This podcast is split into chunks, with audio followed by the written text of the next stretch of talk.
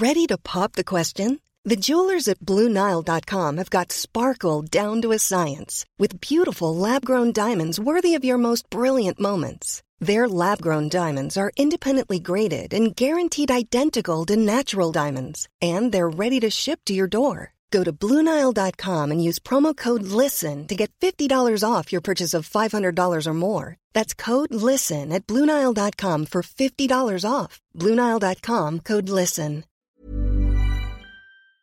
Bonjour, c'est Zoé de Louis.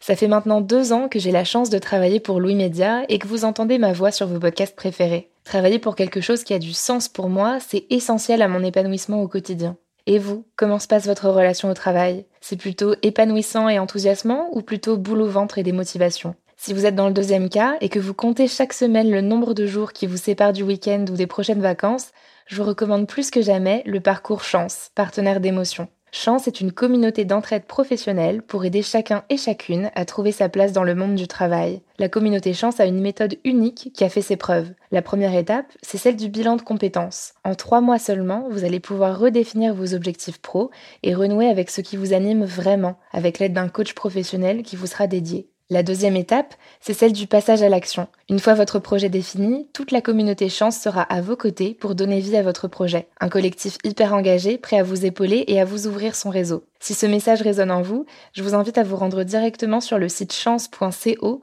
pour faire le point gratuitement avec un conseiller et changer ce qui ne va pas ou plus dans votre vie pro. Bonne écoute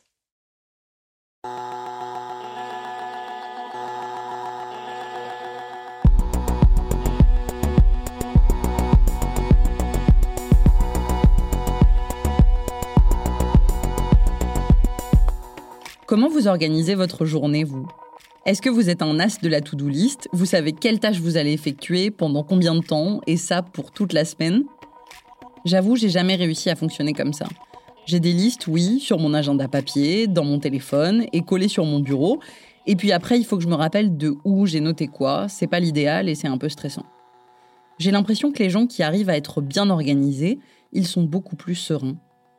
Bon, j'apprécie mon propre bordel et je ne peux pas m'empêcher de me dire que parfois, être un peu trop organisé, c'est aussi être un peu trop rigide. N'empêche, je me suis demandé ce que ça voulait dire, être organisé. Et si c'était possible, par exemple pour entamer cette rentrée du bon pied, d'apprendre à l'être, comme on apprend une langue étrangère ou la menuiserie. Dans cette quête vers une meilleure organisation, j'ai échangé avec Géraldine Le Guillou, formatrice et fondatrice du cabinet Organisation. Elle ne veut pas qu'on l'appelle coach parce qu'elle trouve que le mot ne veut plus rien dire, et elle accompagne des gens comme moi qui ne savent pas trop par où commencer. J'ai aussi interrogé Gaëtan de la Villéon, un docteur en sciences cognitives qui a cofondé Cogix, une boîte de conseil. Avec son équipe, il amène en entreprise les bénéfices de ces sciences, qui étudient les processus de la pensée en mélangeant plusieurs disciplines, comme la psychologie et les neurosciences. Je m'appelle Marie Semelin, bienvenue dans Travail en cours.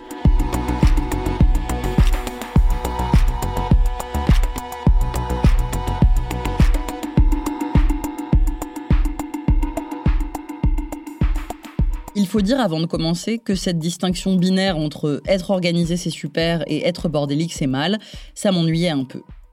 Moi j'ai dans la tête ces magnifiques cabinets de curiosité où les livres se mélangent à des herbiers, à une belle pierre qui pour nous veut dire quelque chose, où nos papiers se mêlent à des cartes postales, et je trouve ça beaucoup moins angoissant qu'un bureau style scandinave où la seule chose qui dépasse c'est éventuellement un pied de table mal raboté. Donc au départ, Géraldine Le Guillaume m'a rassurée être bordélique, ça n'est pas mal.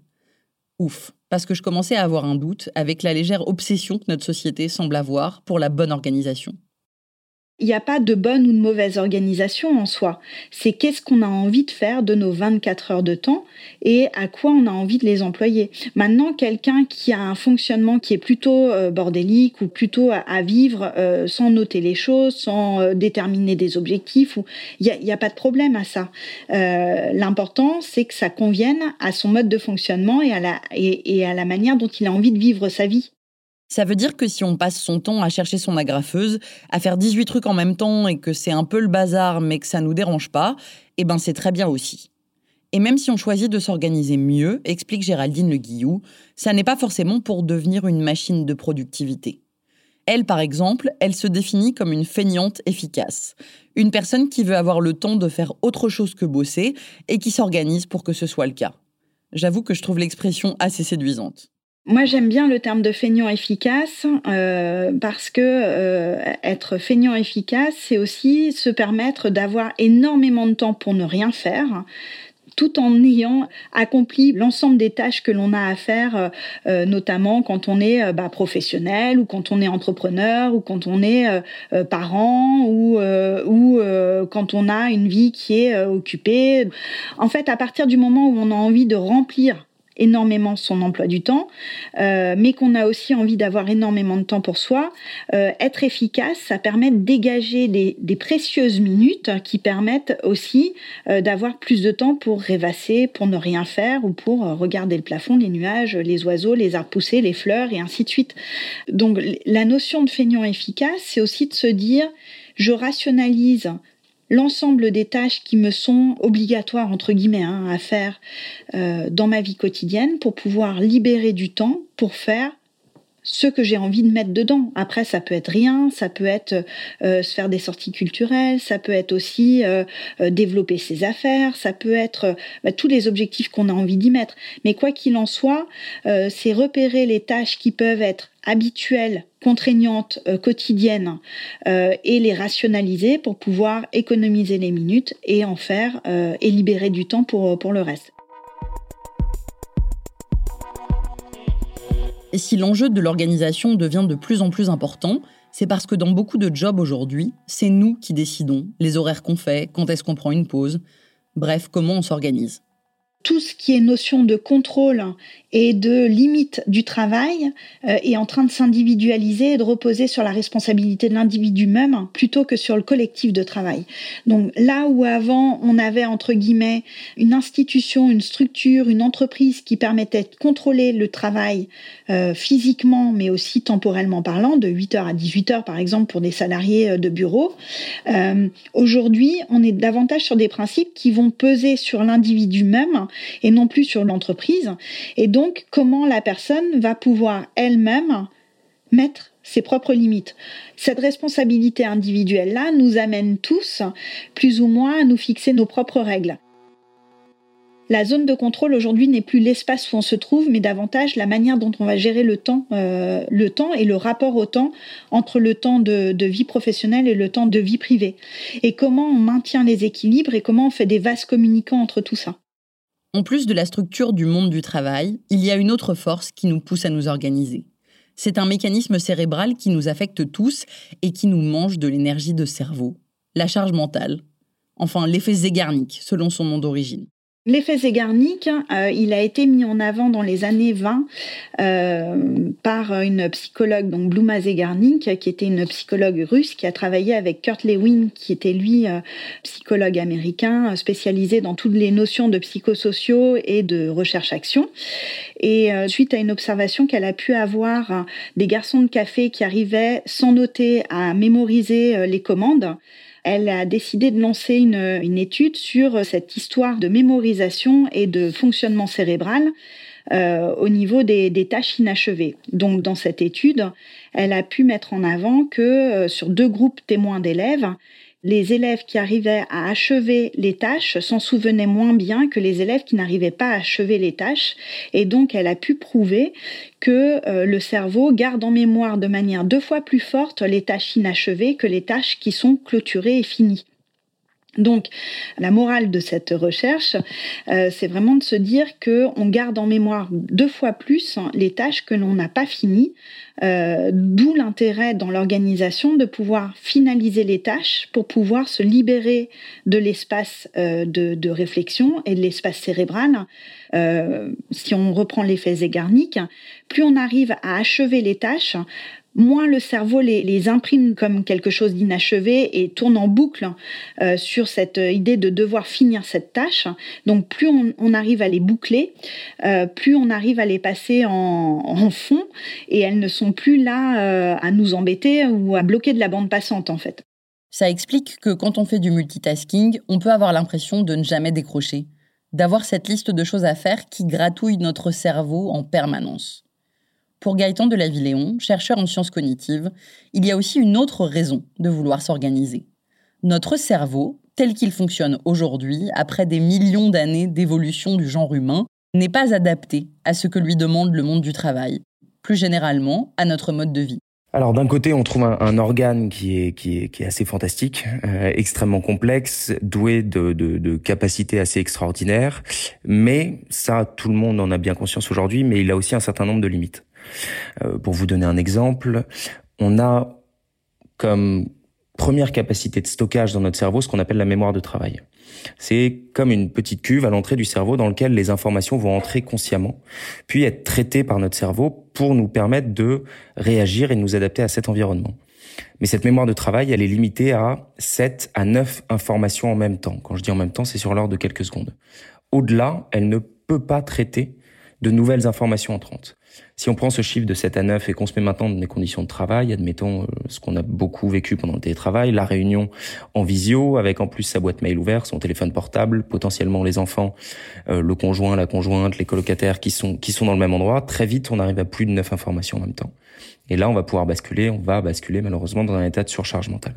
C'est un des exemples justement des écarts entre les environnements dans lesquels on se trouve, les organisations qu'on utilise et les limites de notre cerveau.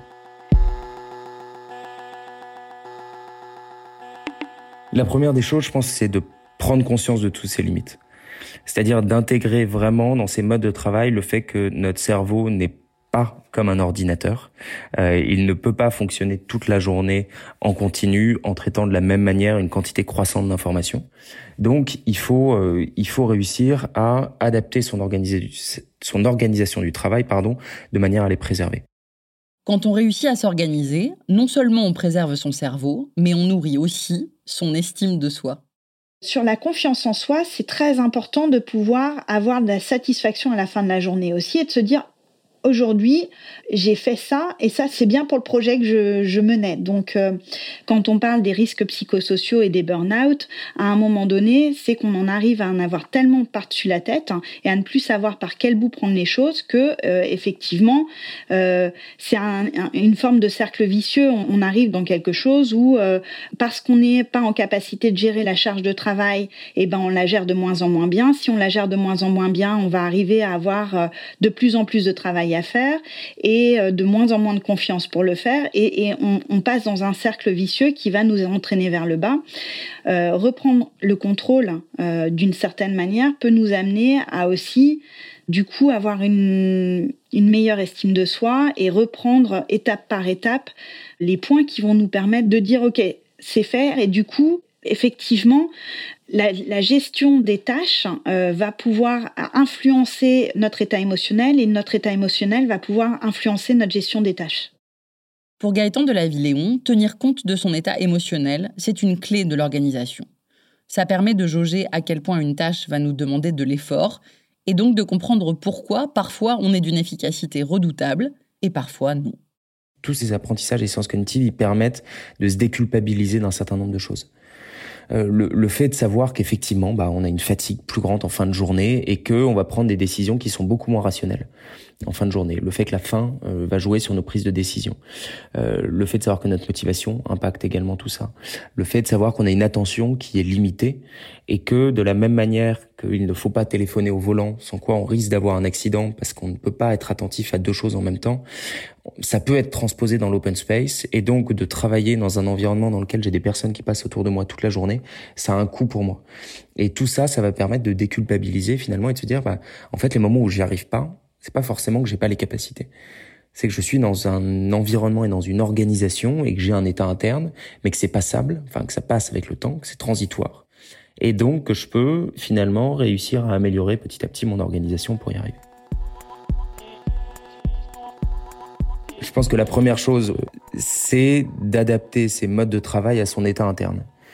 C'est-à-dire faire ce qu'on appelle de la métacognition, penser sur ses propres pensées et essayer un rythme le plus régulier et fréquent possible de se poser la question, de se dire finalement dans quel état je suis aujourd'hui, quel état je suis à cet instant précis, est-ce que je suis fatigué, est-ce que je suis stressé, est-ce que je suis motivé par la tâche que je fais, quelles sont les capacités dont je dispose pour cette tâche, est-ce que c'est une tâche nouvelle ou est-ce qu'au contraire je suis suffisamment expert, et quel est l'environnement dans lequel je la réalise? Et avec ces trois, euh, ces trois éléments-là, donc mon état interne, mes capacités et l'environnement dans lequel j'évolue, je vais pouvoir finalement identifier le nombre d'efforts, enfin la quantité d'efforts et de ressources dont je dispose pour faire une tâche. Et à partir de là, je vais pouvoir me dire bon bah cette tâche finalement elle est très coûteuse. Il est donc normal que je fatigue plus vite. Je vais donc couper toutes mes sollicitations, me dédier uniquement à celle-là et prendre des temps de pause plus fréquents. L'important en fait, c'est de se connaître et de ne pas forcément prendre tous les conseils au pied de la lettre. Est-ce que euh, tout le monde est capable de travailler euh, le matin? Il y a par exemple un livre qui s'appelle Miraculous Morning qui parle du fait de se lever à 5 heures du matin. Bah, tout le monde n'est pas capable de se lever à 5 heures du matin. Donc euh, est-ce que pour être organisé, on est obligé de se lever à 5 heures du matin? Non. En fait, il vaut mieux se dire, bah moi je travaille très très bien de 22h à 3h du matin. Bah si je travaille très très bien de 22h à 3h du matin et que c'est OK pour moi, on le fait comme ça. L'important, c'est de bien se connaître et de savoir comment, avec cette connaissance de soi, on arrive à gérer euh, au mieux son organisation. Une fois qu'on a identifié notre état émotionnel, à quelle heure on est le plus efficace, la règle d'or, selon nos deux experts, c'est déléguer. Déléguer à votre collègue, à un bout de papier, à n'importe quoi, pour sortir cette liste de tâches de votre cerveau, et surtout, dit Géraldine Le Guillou, pour se libérer de devoir y penser. Le corollaire de ce conseil, c'est la règle des deux minutes. La règle des deux minutes, c'est euh, euh, toutes les tâches qui vont vous prendre moins de deux minutes à faire doivent être faites dans l'instant. C'est-à-dire si euh, si vous avez quelque chose qui revient en mémoire en permanence, comme ah il faut que je rappelle telle personne, mais vous le reportez à plus tard, bah finalement appelez-le tout de suite. Si on prend la métaphore du tennis, renvoyez la balle dans le camp adverse. Au moins quand la balle est dans le camp adverse, c'est plus de votre responsabilité, ça devient de la responsabilité de l'autre. Si par exemple vous joignez cette personne et que vous tombez sur son répondeur, euh, bah voilà, ça va être à elle de vous rappeler, de vous recontacter et du coup, vous déléguez euh, la responsabilité de la tâche euh, à ce moment-là. Mais il y a quelque chose qui nous divertit toujours de nos tâches, les outils numériques. Gaëtan de la Villéon l'a dit, couper les sollicitations quand on ne se sent pas au top, c'est bien, mais il va plus loin. Il faudrait revoir entièrement leur usage parce qu'ils peuvent être nocifs. Il y a une prise de conscience de plus en plus importante que la santé des travailleurs peut être mise à mal par les simples modes de travail, sans forcément avoir un management toxique, mais par les simples outils de travail qui peuvent être utilisés, la pression que vont se mettre les individus, on peut avoir des risques pour la santé. Le premier des outils, c'est l'email, euh, qui est un, un, outil de communication asynchrone dans sa, dans sa définition, qui a été construit comme tel, et qui est malheureusement utilisé comme un outil de communication synchrone. C'est-à-dire qu'on voit euh, très majoritairement les salariés, les travailleurs avoir leur boîte mail ouverte en permanence, euh, avec dans certains cas les pop-up qui vont intervenir dès lors qu'ils reçoivent une, une sollicitation. Et ça va causer des cas où certaines études ont montré que le délai d'ouverture d'un email était en moyenne de 6 secondes dans certaines entreprises. Donc à partir de ce moment-là, il est parfaitement impossible de rester efficace et de voir cette to-do list diminuer au cours de la journée. Sans quoi on va en plus avoir un sentiment de frustration en rentrant chez soi, des en rentrant chez soi le soir, des, des, des problèmes pour le sommeil, etc. On voit qu'il y a une multiplication des outils et des canaux sans réelle euh, organisation mutualisée de ces différents outils.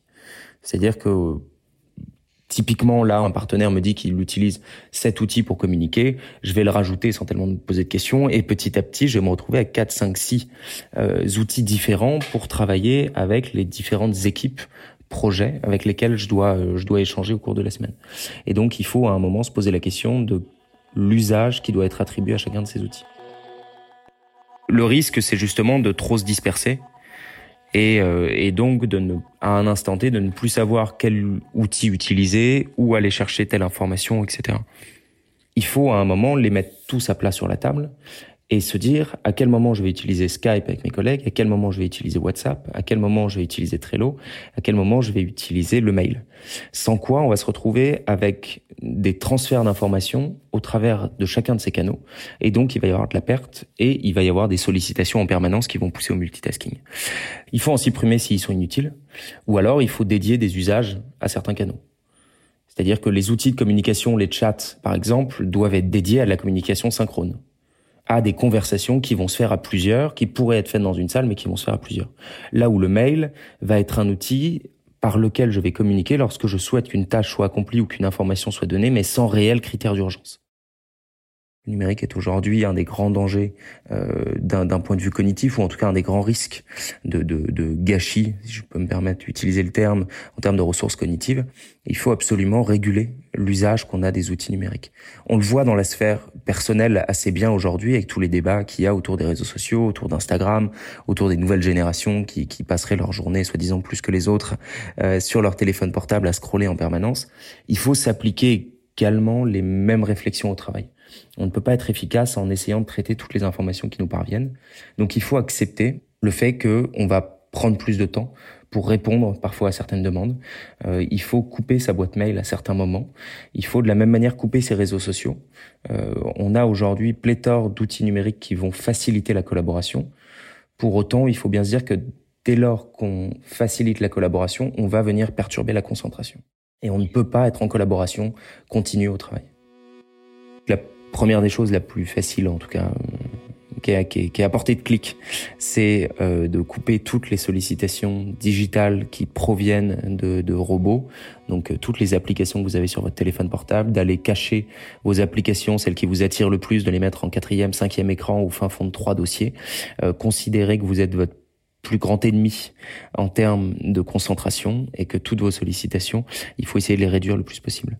Euh, essayez de trouver un rythme dans lequel euh, vous ouvrez et fermez votre boîte mail, c'est-à-dire en tout cas de ne plus avoir cette boîte mail et ces réseaux sociaux qui sont ouverts en permanence, mais seulement des temps dédiés dans la journée.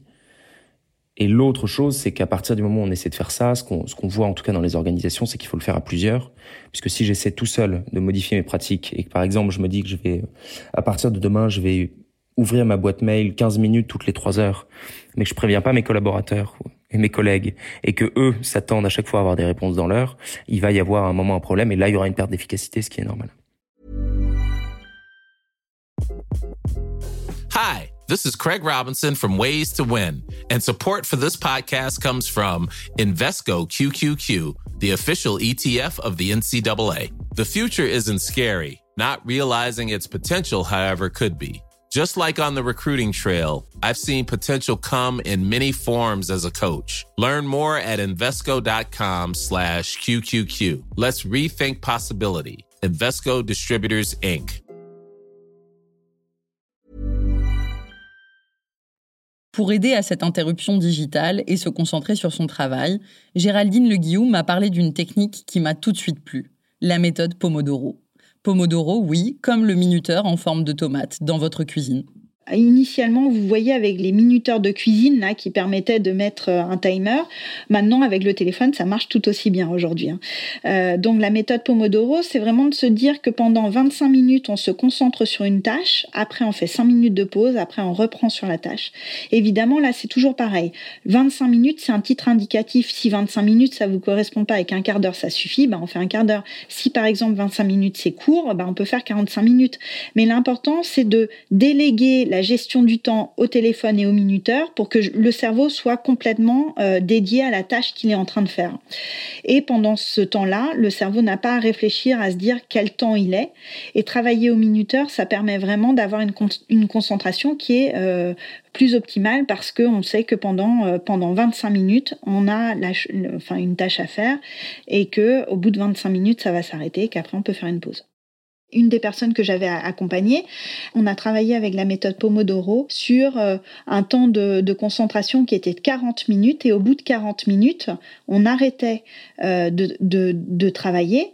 Euh, il y avait une pause, c'était quelqu'un qui faisait de la, musique, donc il se mettait à faire euh, de, la guitare. Il avait plus de temps de faire, euh, faire de la guitare au quotidien. Donc euh, là, il faisait cinq minutes de guitare et après, il reprenait la tâche.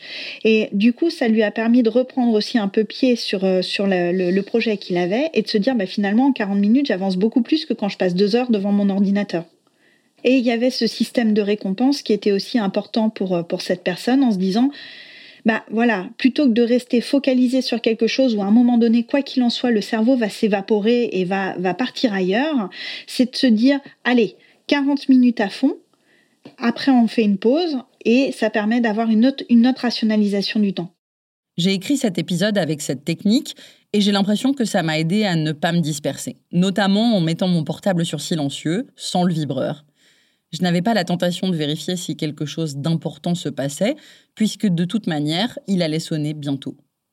Alors une phase de travail de 25 ou 40 minutes, ça paraît peu, mais juste pour rappel, le temps de concentration maximum des millennials aujourd'hui, c'est 9 secondes. Une seconde de plus que le poisson rouge.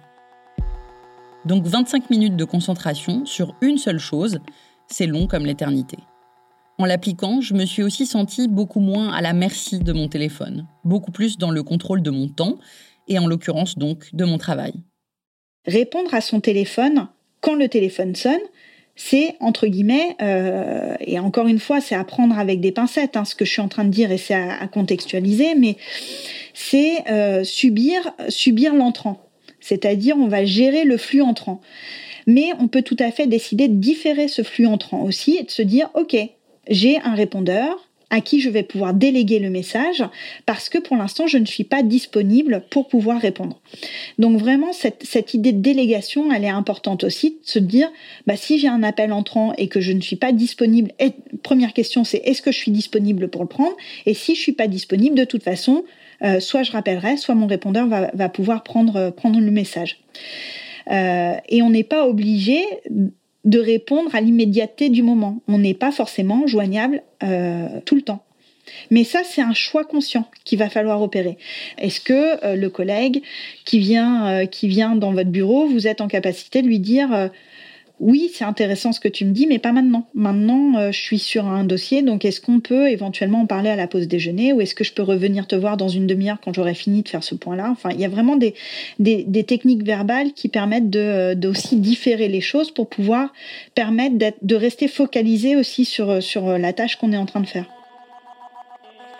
quoi qu'il en soit. Et en permanence, on est à gérer de l'imprévu, mais l'humain, lui, est fait pour gérer du connu. Euh, il n'a de cesse de rendre son, univers contrôlable et maîtrisable. Euh, et donc, du coup, en permanence, on est obligé de faire ce va-et-vient entre l'imprévu euh, et l'inconnu, et, le connu et le prévisible. donc, du coup, dans la gestion de l'organisation, c'est vraiment de se dire en permanence quel choix j'opère et comment je contrôle et comment je récupère du pouvoir d'agir pour ne pas subir les choses. En fait, en préparant cet épisode, j'ai découvert un tas de techniques et d'outils pour s'organiser, dont certains avec des noms super alléchants du type la méthode Kanban pour la gestion de projet, la matrice d'Eisenhower qui classe les tâches en quatre catégories selon qu'elles sont importantes et ou urgentes, ou encore le bullet journal, ce super organisateur papier qui fait à la fois agenda, carnet de notes, to-do list, et il y a même des blogs dédiés à la manière de les construire et je dois avouer que c'est totalement fascinant. Bref, je m'éparpille. Dans ces modes et ces techniques, il y a tout de même une constante. Ils sont pensés pour le temps court.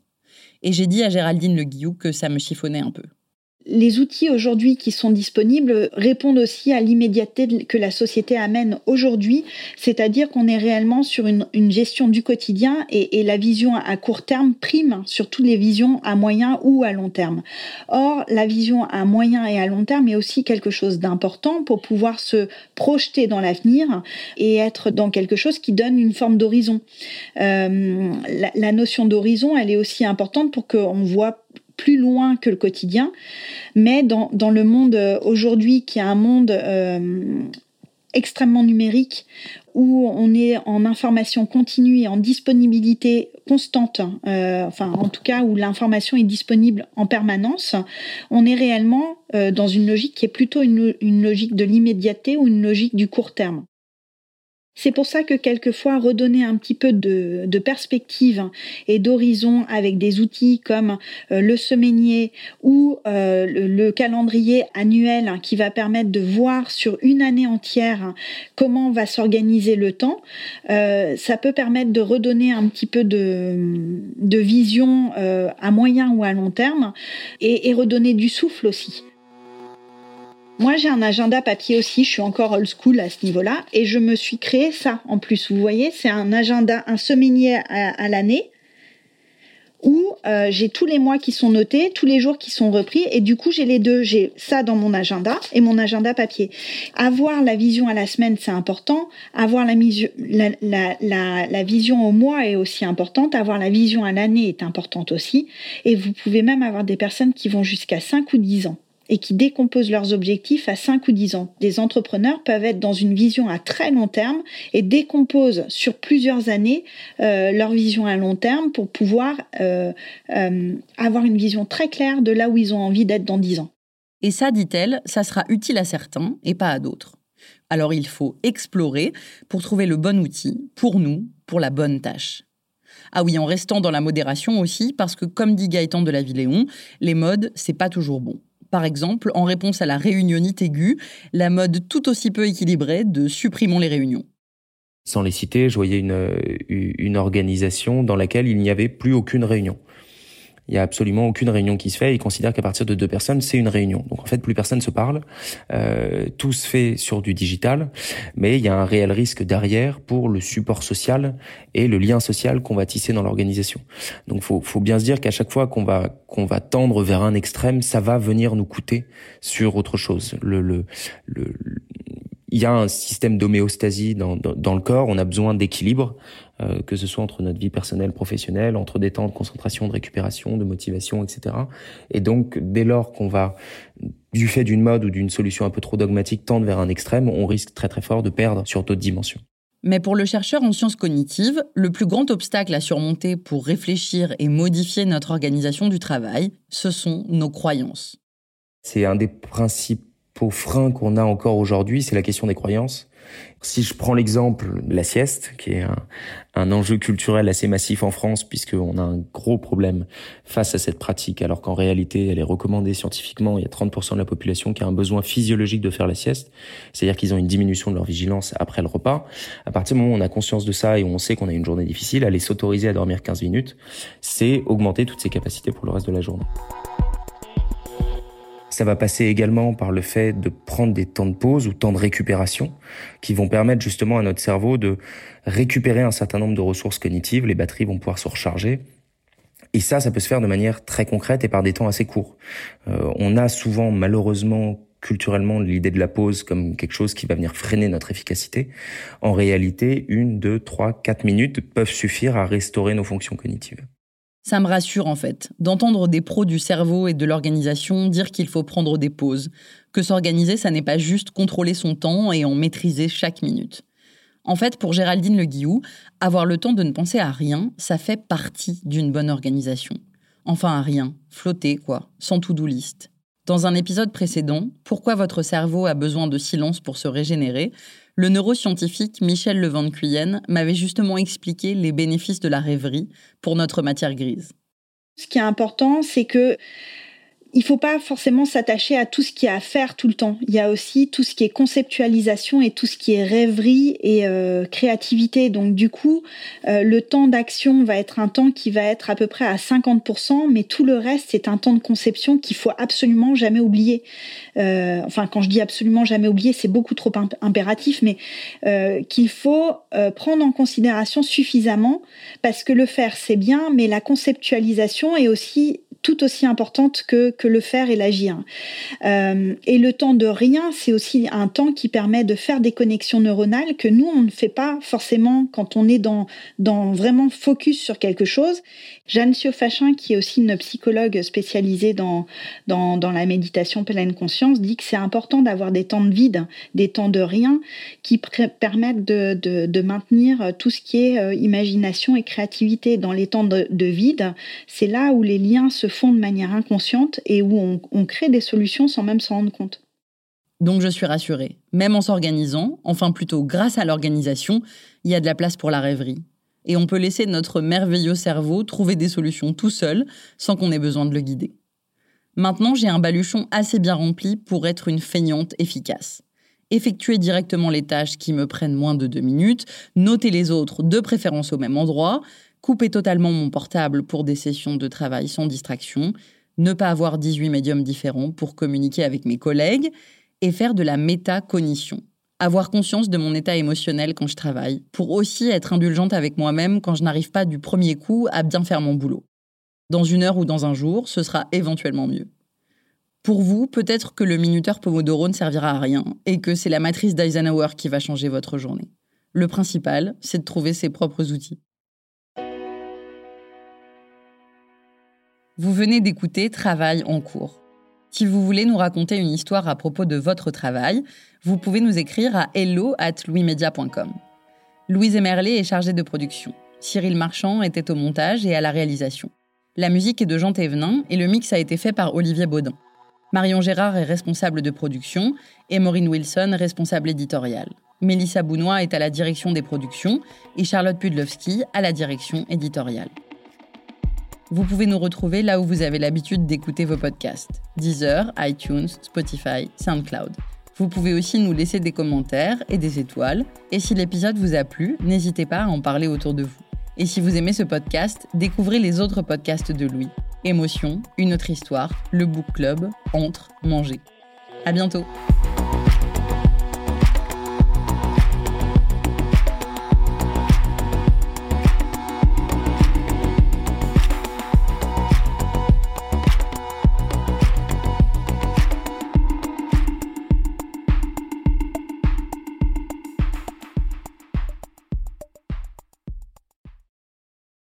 Bonjour, c'est Zoé de Louis. Dans Émotions au travail, on décrypte toutes les émotions qui vous traversent et vous bousculent parfois dans votre vie professionnelle. Aujourd'hui, j'aimerais vous parler d'un podcast super inspirant, Bienvenue dans l'ascenseur, animé par Anne-Cécile Sarfati.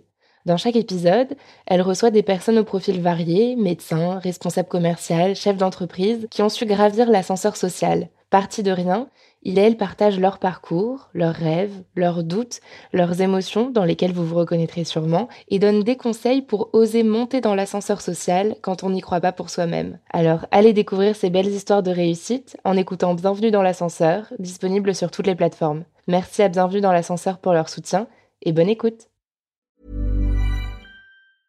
Mom deserves the best, and there's no better place to shop for Mother's Day than Whole Foods Market. They're your destination for unbeatable savings, from premium gifts to show-stopping flowers and irresistible desserts. Start by saving 33% with Prime on all body care and candles. Then get a 15-stem bunch of tulips for just $9.99 each with Prime. Round out Mom's menu with festive rosé, irresistible berry chantilly cake, and more special treats. Come celebrate Mother's Day at Whole Foods Market.